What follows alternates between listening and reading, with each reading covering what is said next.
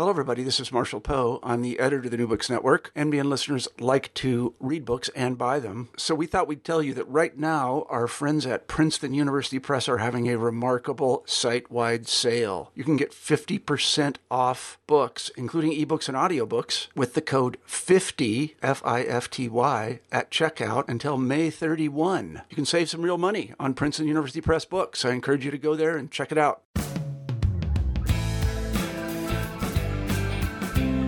Hello, and welcome back to New Books and National Security, a podcast channel on the New Books Network. I'm Beth Windisch, your host, and today we'll be talking with Dr. Joy Rohde about her new book, Armed with Expertise The Militarization of American Social Research During the Cold War. Joy, welcome to the show. Hi, thanks so much for having me. Could you tell us a little bit about yourself? Yeah, so um, I am uh, an assistant professor of public policy and history at the University of Michigan, although I'm delighted to say that as of September, I'll be associate professor. Um, and so uh, my training is in the history of science and technology, um, but I work in pretty sort of policy forward settings. And so um, with my work, I kind of try to inhabit this intersection between history and public policy. How did this particular book come about? Not in any direct way. It's a roundabout story. So, I did my undergraduate degree at the University of Chicago, where I studied anthropology. I honestly couldn't understand why anyone would study history. I thought you memorized facts and dates like we did in high school. Um, so, I started studying anthropology, and I just had this kind of moment where I thought, you know, this isn't my future. I don't want to go into the field. I actually find the the discipline really sort of strange. How did this discipline come about where sort of white Westerners, you know, head off to the South Pacific or to sub Saharan Africa and study people? Um, and so I started getting really interested in the history of the discipline of anthropology. Um, and I was really fortunate to be at the University of Chicago when George Stocking was there um, who uh, really kind of put the history of anthropology on the map. And I started studying the role that anthropology played in sort of the exercise of state power in the United States. And that project led me into graduate school um, in the history of science and led me uh, into this project. And I really started with the, the story of Project Camelot, which appears in the middle of the book. So, um, Project Camelot was for social scientists in the 1960s supposed to be this Manhattan Project of um, social science. It was supposed to do for counterinsurgency research, you know, what the nuclear bomb had done uh, for for American victory in World War II. And Project Camelot brought a lot of academic social scientists into the study of counterinsurgency and national security problems. When it was exposed um, by a number of scholars in Chile, uh, as a kind of effort by the US military to, uh, let's say, c- control and influence other nations, um, it was exposed by anthropologists as this sort of terrible ethical uh, malpractice. Uh, and so I got really interested in that. And I, it led me into looking at the Special Operations Research Office, which is the kind of hybrid national security social science center of research that animates the book more broadly. Project Camelot definitely was a, a big, I think, midpoint, especially with with the book. Um, could you talk maybe a little bit about how this use of social science started in modern U.S. history? Yeah, absolutely. So during World War II, a lot of social scientists, so political scientists, sociologists, anthropologists, uh, psychologists, and social psychologists really mobilized for the war effort. And this was an eye opening experience for them where they realized one, that they had really important kinds of policy knowledge that were relevant to American national security. And two, that they could combine their scholarly passion you know, for understanding social problems um, with American state interests. And after the war, um, a number of social scientists kind of stayed on in those kinds of capacities. As the Cold War started to harden, the US military started to look um, more deeply into ways that social scientists could help them fight the battle for hearts and minds, right? So while many physicists um, and engineers were mobilized to build weapons, social scientists mobilized to do things like um, help better understand how to persuade folks in Eastern Europe or in the developing nations that they didn't want to turn to communism, but that capitalism and democracy was was the wave of the future. Um, so they so the military funded research into um, psychological persuasion and psychological warfare, and with the sort of turn of decolonization and the rise of revolution in the third world the US military turned especially to anthropologists, sociologists, and political scientists to try to understand basically how to foster stability in the developing world, how to how social change was happening, and how to circumvent violent social revolution. And the places where this is most familiar, I think, to most Americans, places like the Rand Corporation um, which were established as military funded but independent sites that produced social scientific research for the American government. Um, and I look more in the book at the what I call the rank and file of that kind of work. So the Army, well, RAND was created by the Air Force. The Army created um, the Special Operations Research Office, which was affiliated with American University in Washington D.C. And there they had a staff of independent researchers working specifically on military problems of social change from the mid 1950s um, through the late 1960s. And just turning back to uh, Project Camelot, could you talk a little bit more about what that is and what its impact was um, after its cancellation? Yeah, definitely. So Project Camelot was supposed to be a multi-million dollar study, which is big money in the social sciences, as I'm sure um, a number of your listeners know. A multi-million dollar study that was going to start in 1964. And the idea was that it was really going to be a multi-pronged attack on the problem of counterinsurgency. And the idea that motivated Camelot was that um, there was something about communism that was appealing to folks in the developing world. But this was kind of a psychopathology.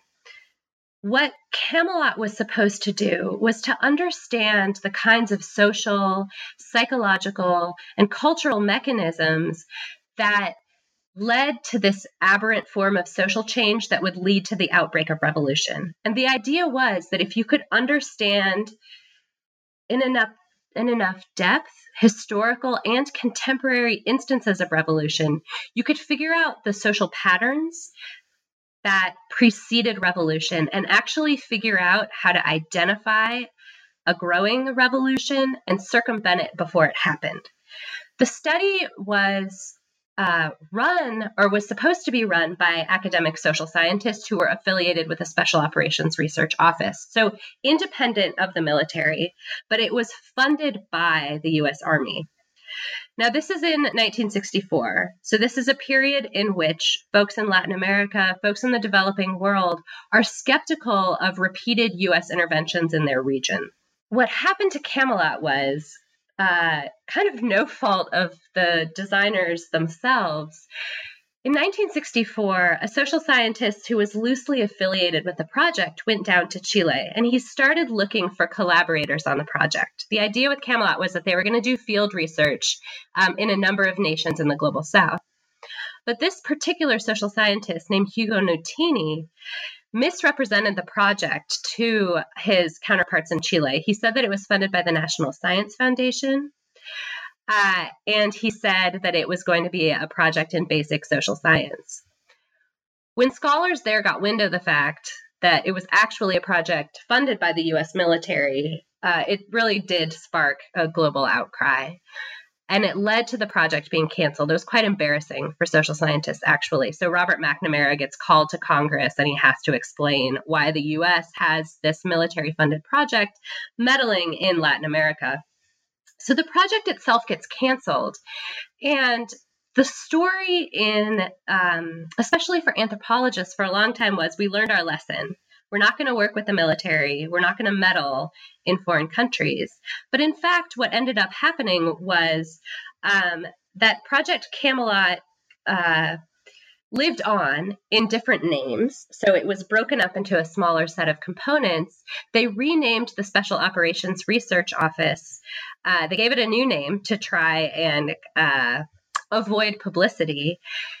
And the work carried on just sort of outside of the view of academic social science. And so I use the story of Camelot in the book to make the broader point that while efforts to expose military funded social science on university campuses in the middle of the 1960s and this and Camelot is a precursor to another set of stories that happened during the Vietnam War.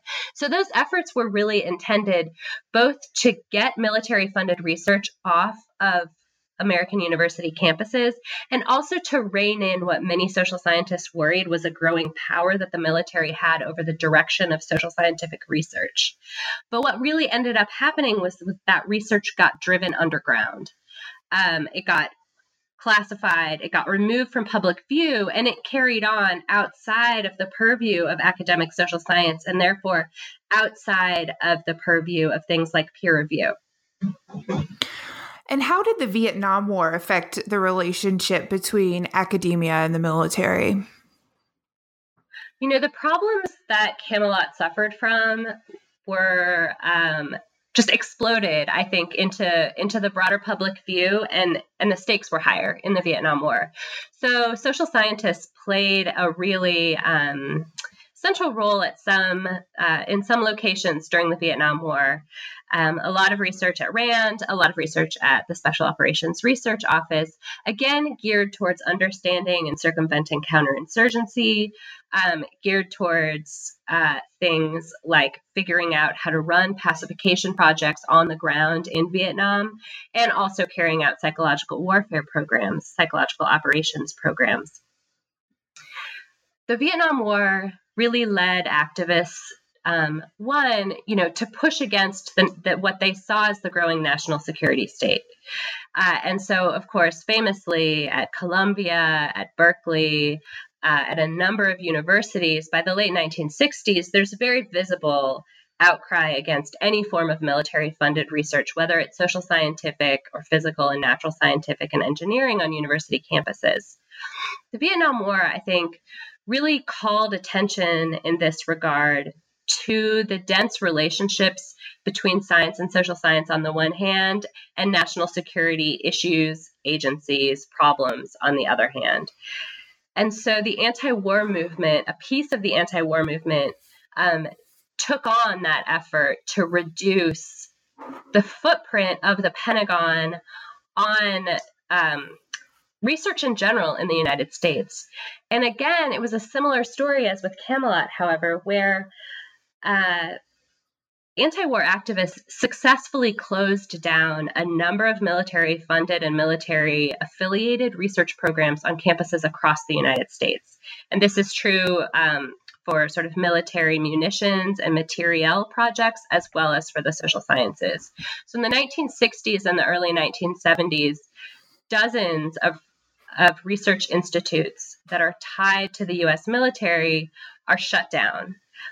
But for many of them, they're shut down in name only. And they move, they simply move the personnel into different institutions off of university campuses, but institutions that continue to do the same kinds of research they had done before, only now outside of the purview of of the academic norms of the disciplines that they're tied to or that they were initially tied to.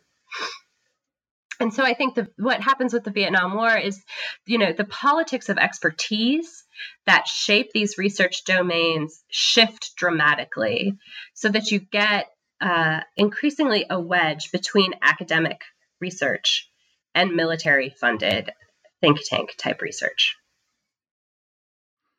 So, throughout time, warfare has involved specialized knowledge. How is the modern use of social science different, and has the increase in social science in national security caused an increase in militarization?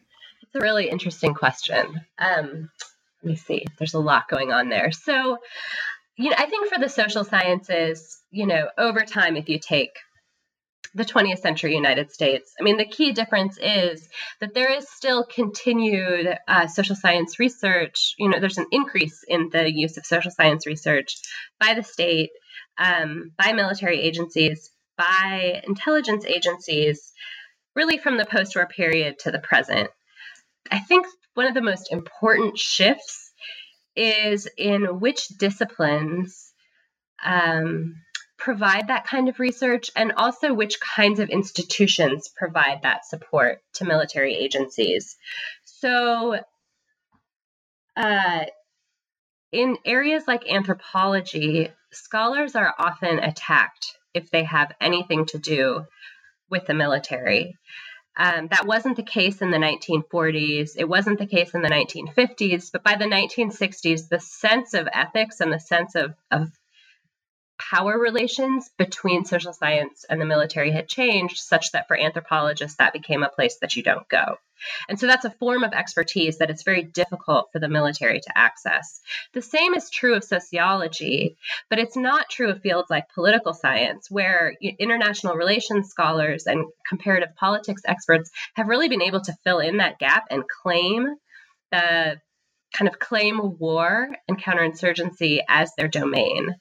So, I mean, that's kind of the disciplinary story of the impact. I think you still see a big political scientific imprint, but you don't see an anthropological imprint, for example. And that means that the state gets access to certain ways of knowing the world and not others. Um, in terms of fostering militarization, it's such a good question. So, the concept of militarization really animates the book. And the idea is that um, that basically over the period of from the post from the post-war to at least the 1980s the relationship between social scientists and the military allowed the military to claim a kind of more domain in the ra- in the area of American foreign policy. Um, and so, so I make the argument in the book that social science enabled and fostered this. The State Department has not traditionally had a very deep or thoroughgoing relationship with social science. And there are many sectors in the State Department that for a long time have been really skeptical of social science. And so, what happened uh, with with the military funding of social science is that it really kind of allowed the military to claim things like social change as uh, within its purview.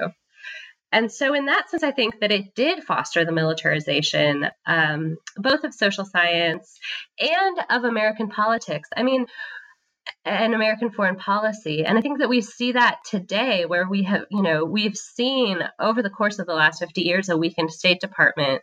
And of course, social, we can't claim that social science caused that shift, but I think it's certainly part of that shift where where scholarly expertise that carries a lot of clout and a lot of authority has been mobilized by military sites much less than sort of civilian sites of foreign policy knowledge. In the book, you lay out an argument where you kind of you look at the role of science in society and the ethical questions that arise from the use of science to achieve political aims what is an unethical use of social science in the national security realm? And how do we leverage social science to make good policy in an ethical way? Such an important question, and it's so difficult to answer. So, I think we've seen um, in recent years some examples of just clearly, unquestionably unethical mobilization of social science. Um, what one example being psychologists' involvement in the recent um, torture program at Guantanamo, which was exposed uh, through a big report a few years ago. And basically, there's uh, been very strong evidence by independent investigators that an, a, a few high up officials in the American Psychological Association kind of allowed the the goals and desires and the money of um, US intelligence agencies to shape a, a, watered down code of ethics and and to also lead them to look the other way when social when psychologists were involved in advising um, and possibly torturing people uh, the details of the involvement aren't totally clear.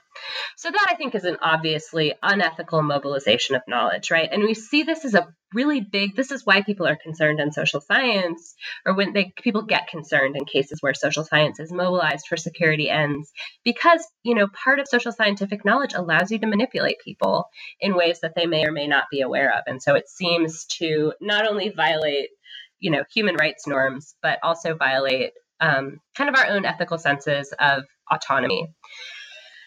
There are so many areas where there's just not ethical agreement um, across disciplines or across different locations. And one of the real challenges, I think, that arises at the interface of social science and national security agencies is that many social scientists have very different goals with what they're doing than national security agencies do, right? They are pursuing different ends. And it becomes difficult to disaggregate those ends in contexts, especially where there's not a lot of money available for social science research from other locations.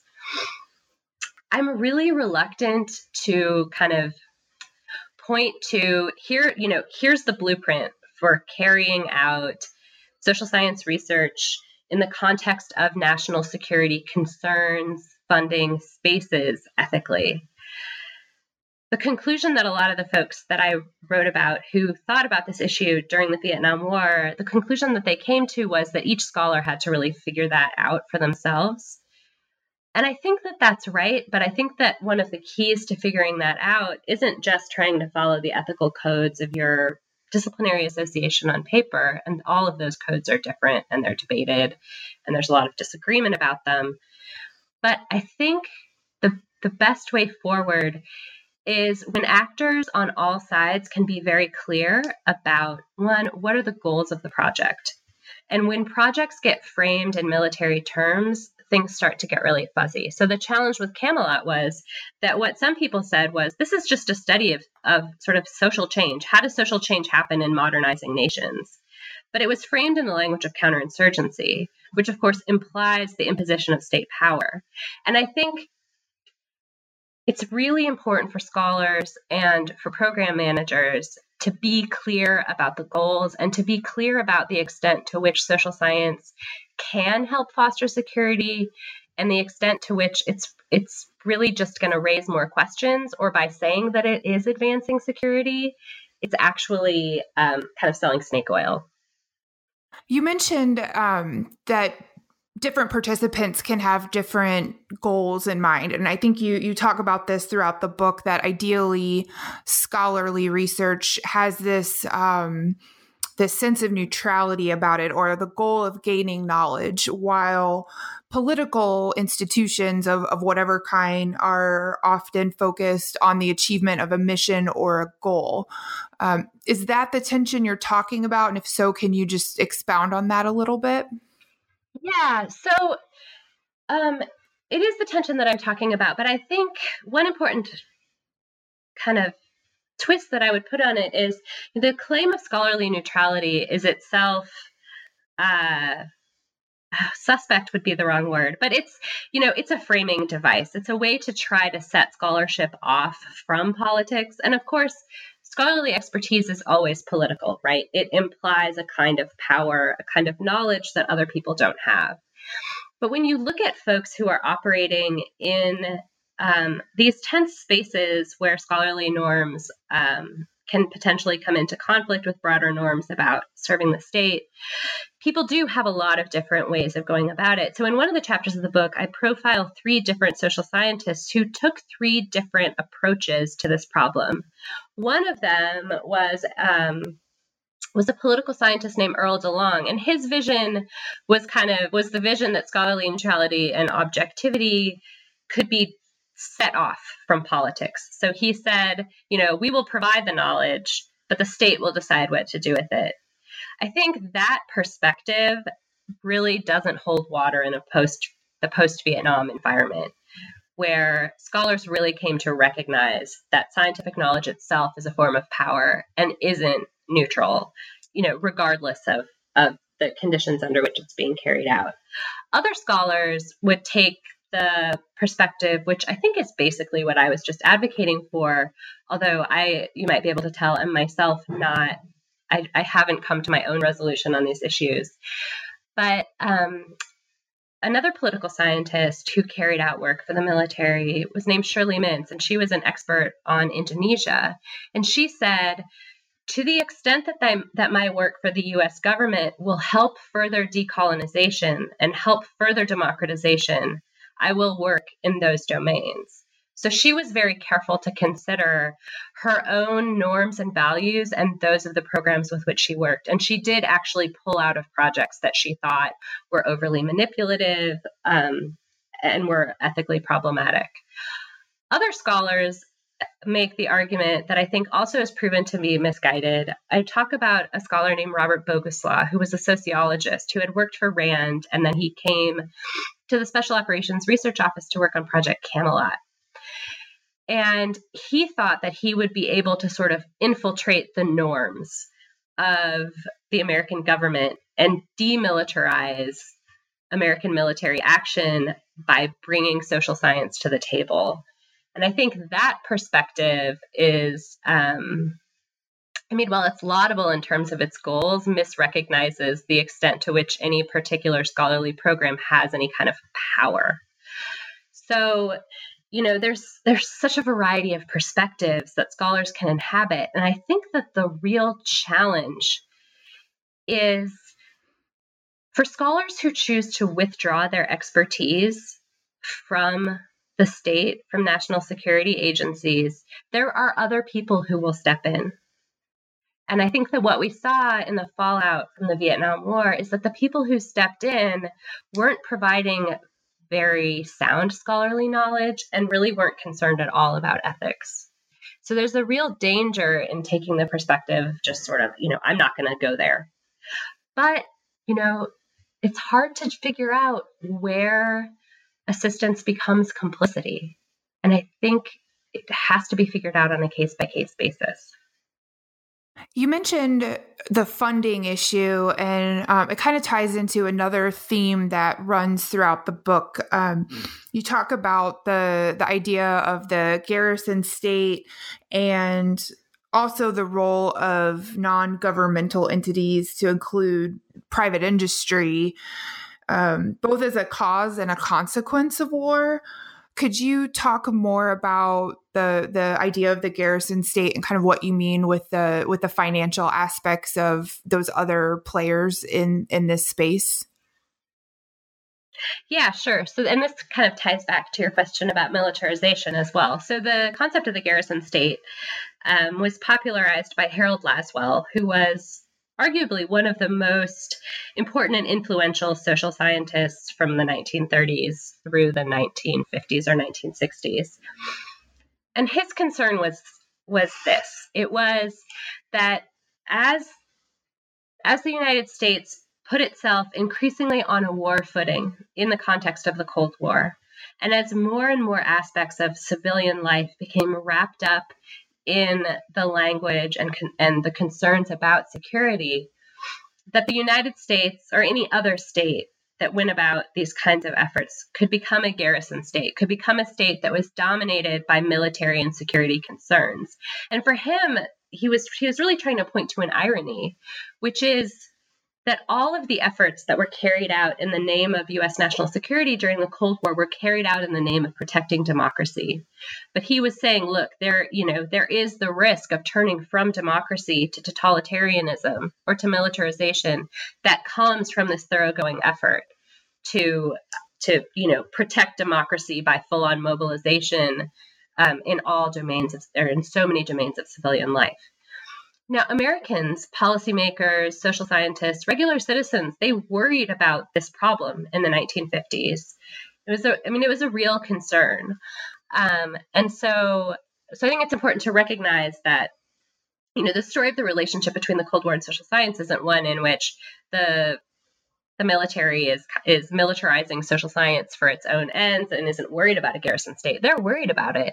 And so the solution to not overly militarizing scientific research, including social science, was the creation of private institutes.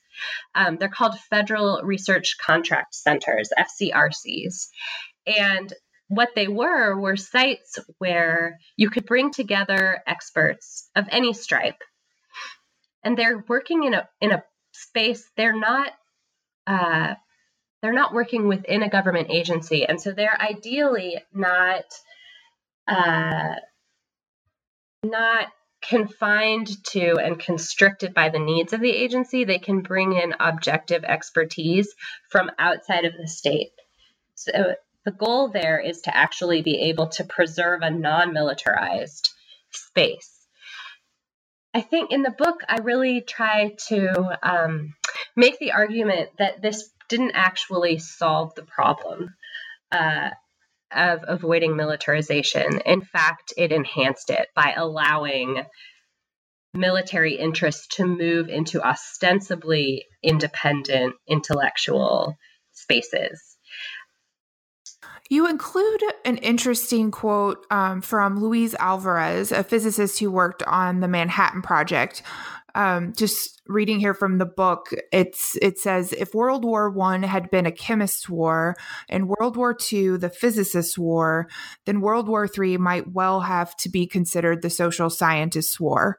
Even without a formal kind of World War Three situation, was he still right?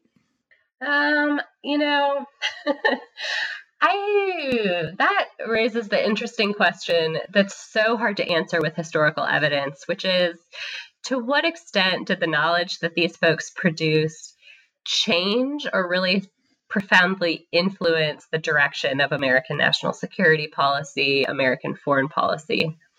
And scholars have staked out a number of different positions on this issue. So Bruce Kuklick has argued um, that basically the kinds of folks that I write about and the kinds of folks that Alvarez is referring to were blind oracles. So they were basically just sort of telling um, policymakers what they wanted to hear.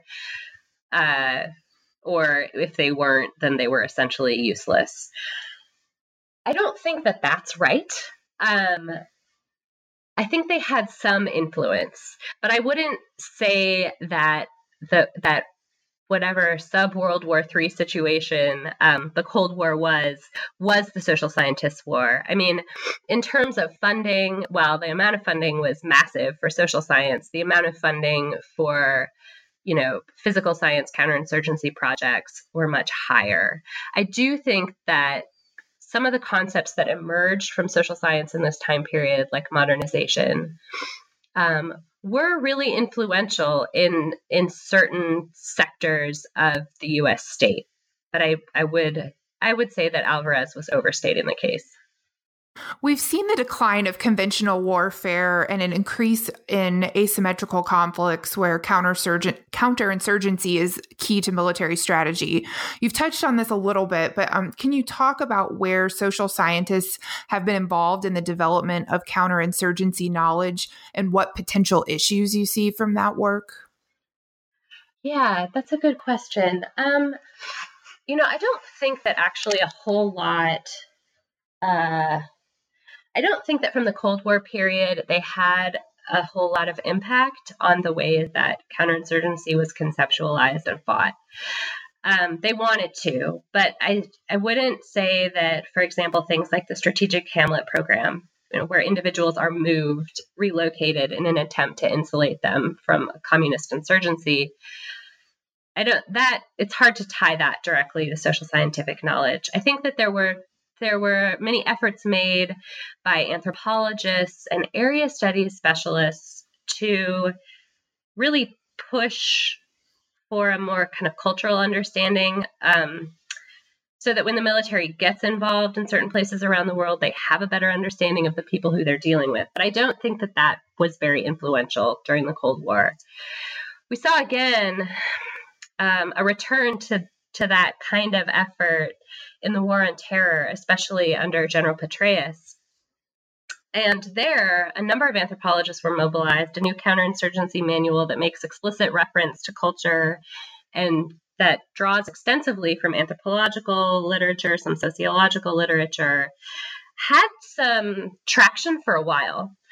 Um, but that too has not had a lasting impact. I mean, I think that there's still, it's still a matter of debate within the military community the extent to which counterinsurgency is actually a, a, a cultural and a social and a political project rather than a, a sort of military pacification project.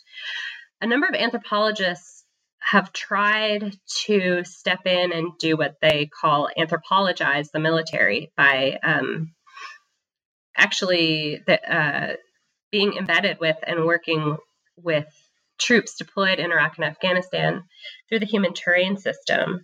But that program also got shut down. I mean, it's just counterinsurgency is such an intractable problem um, that we have clearly not figured out how to get our hands on.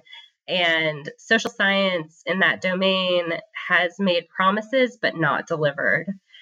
And I, I, don't, I mean, I'm a historian, so I like to retreat to history. I don't have any idea what the way forward is there. Um, but so far, we, ha- we haven't seen a lot of progress. You, you bring about some kind of key themes of things you observed in kind of the Cold War period. Do you see any of those issues repeating themselves as we go forward in kind of this war on terror period that you mentioned? Yeah, I think so. I mean, I think in general, even beyond the war on terror, although it's, I think it's become a critical problem in the context of the war on terror, you see real divides in terms of what scholarly disciplines are willing to uh, work with um, the various agencies of the national security state. So, the human terrain system, which was created to embed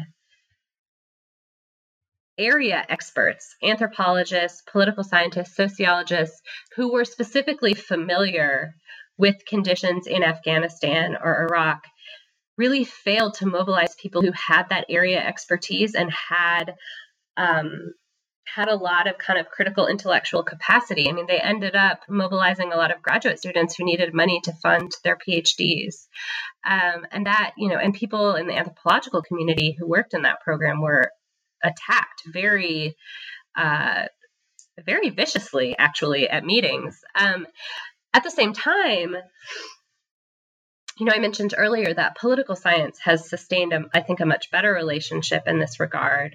But a lot of that research is um, heavily quantitative, and it, you know, there's sort of questions among folks in policy domains about the extent to which that usefully informs what they're doing. And so I think that we we have this problem that we had in the Cold War, which is you know there must be ex- social scientific expertise out there that can help us better understand and participate in international affairs how do you get access to that knowledge? How do you um, package that knowledge, produce that knowledge in ways that meets the ends of both the funding, the patrons of the research, the funders, right? And that's typically very applied, and the interests of the scholarly community, which is typically, you know, applied work in the scholarly community, um, typically is treated as having sort of less gravitas, right?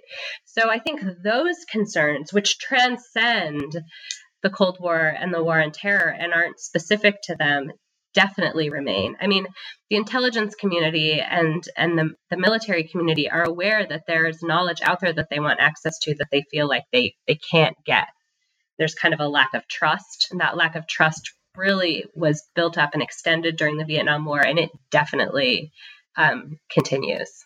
They Cold War institutions you talked about that were involved with some of the uh, research projects initially that seemed to be more of a formal arrangement with military institutions. And as those have either dissolved or or changed and then seeing the the change of the relationship with academia over time through the Vietnam War you talk about contracting and the the funding streams and how that all feeds into some of these themes that you're talking about. Could you could you speak about that a little bit yeah, sure. So, um, part of why the uh, the way that science funding has been set up um, from mission agencies since World War II is typically through research contracts. Uh, so, a, so a set of scholars will get a contract or a grant to fulfill a certain need. The FCRC system, which set up those institutes that I talked about before, that just had a big contract to do, you know, whatever work they're going to do there. Now the system is much more based on um, individual contracts for scholars or sets of scholars. So there's various, um, you know, Defense Department programs where scholars who are already sort of attuned to the landscape and interested in working in defense sites will, you know, submit uh, their interest uh, in receiving a contract or a grant. And so the work in that sense um, with the demise of the FCRC system for social science, has become uh, less centralized. It's much more decentralized. There are other projects that have kind of tried in the context of the war on terror to to recreate I think a, a, deeper expertise in national security problems through contracts. So, you know, Defense Secretary Gates created the Minerva Initiative, which um, provides grants to social scientists who want to work specifically um, on a set of programs that the Defense Department has identified as being particularly critical. And so there you've got teams of researchers who are doing, you know, really interesting big data research um, using social media to track radicalization, um, doing sort of area studies work on the rise of China. Um, but all of that is really happening in a sort of private contracting capacity rather than within these institutions. And so I think it, it it creates a system where it's hard to know uh, it's hard to keep track of everything that's going on and to know what kind of impact it's having both you know in terms of scholarly impact um, national security impact but then also impact in these things that i worry about more which is impact on the sort of the politics of knowledge and the direction of research yeah, finally, you've touched on this a little bit, and it, and your background in in the book is definitely has a multidisciplinary approach. Can you speak to how involvement or or distancing from the military has colored different disciplines. Um, I know you've talked about being involved with anthropology, but has this kind of um, this engagement with the military fundamentally changed some disciplines within academia? That's a really good question. And I think I'm I'm nervous to answer it because I'm sure that people within the disciplines would probably see things differently. Um, certainly, uh, within anthropology and sociology, there's a real ethic of non involvement for the most part. Um, and so the result for those disciplines is that they they do appear to be less policy relevant in these domains. They're kind of written off when you talk to people in um, in military sites. Psychology is interesting because psychology has had a long relationship to the military, especially you know when you think about um, individual psychology, soldier morale, um, PTSD and these kinds of things. And so, um, but sociology or psychology is also such an enormous discipline that um, it can maintain that relationship with the military. And there, are, there are streams of research that exist, but that don't, I guess they don't feed out into or color the discipline as a whole because it's so enormous. I think for political science, it's, you know, it's been a good it's been a good source of funding. It's been a good source of research questions. The continued relationship between political science and you know sites of national security concern provides the kind of money that's necessary to do research. It can provide access to kinds of knowledge that you just can't get if you're not hooked into those areas. And I think for political science, it's really given the discipline a lot more um, public clout compared to the other social sciences. And then finally, I haven't talked about economics at all, and it's partly because strangely, I mean, in most policy domains, economics is king. Um, but when it comes to issues of national security, of course, economics matters, but the kinds of questions that are important to national security aren't the kinds of questions that necessarily excite economists. And so economics has existed happily without being heavily engaged in these areas. Yeah, and you make a good point, and you mentioned this in the book too, is that if you don't have some involvement, then there's a large amount of data that you don't have access to. And you talked about the classification issues and some of that too. So without without access to the information, it's really impossible to to do more work.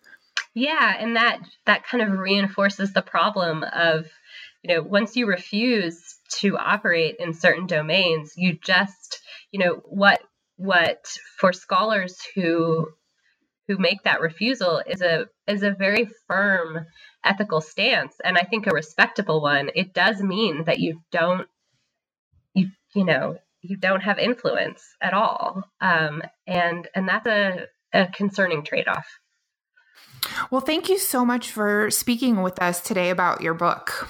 Thank you so much. Before we let you go could you share what you're working on now?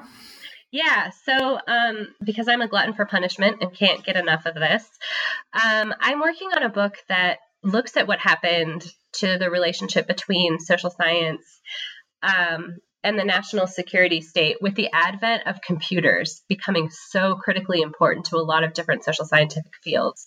So, alongside some of the research that I read about uh, in the first book, the US military and intelligence agencies were also funding research that um, really intentionally tried to computerize political science in order to be able to build um, predictive models of conflict in order to basically circumvent them before they happened. And that research really helped to give rise to uh, one of the key kind of disciplinary norms in international relations now, which which is these you know large and computational studies of international relations. So I'm looking uh, in the book at that, and I'm I'm getting especially interested in the ways that computers changed what social scientists thought they could and couldn't know about international affairs. So um, along with computers comes this realization that uh, human minds are uh, are highly limited in their ability to understand global relationships. There's so much going on. You need the computer to understand. And so the book is really partly about um, the quest to build technical solutions to national security problems by building predictive computer programs. Uh, and it's also a book about how the introduction of computing to the social sciences changed how we understand human rationality, human reason, the ability of humans to make decisions in the context of complex and really dangerous situations. I look forward to hearing more about that in the future. Thank you again for being on the show today. Thanks so much for having me. It was fun. Dr. Joy Rohde's book, Armed with Expertise The Militarization of American Social Research During the Cold War, is available now from Cornell University Press and will be released in paperback in September of this year. Thanks for listening to New Books in National Security, a podcast channel on the New Books Network.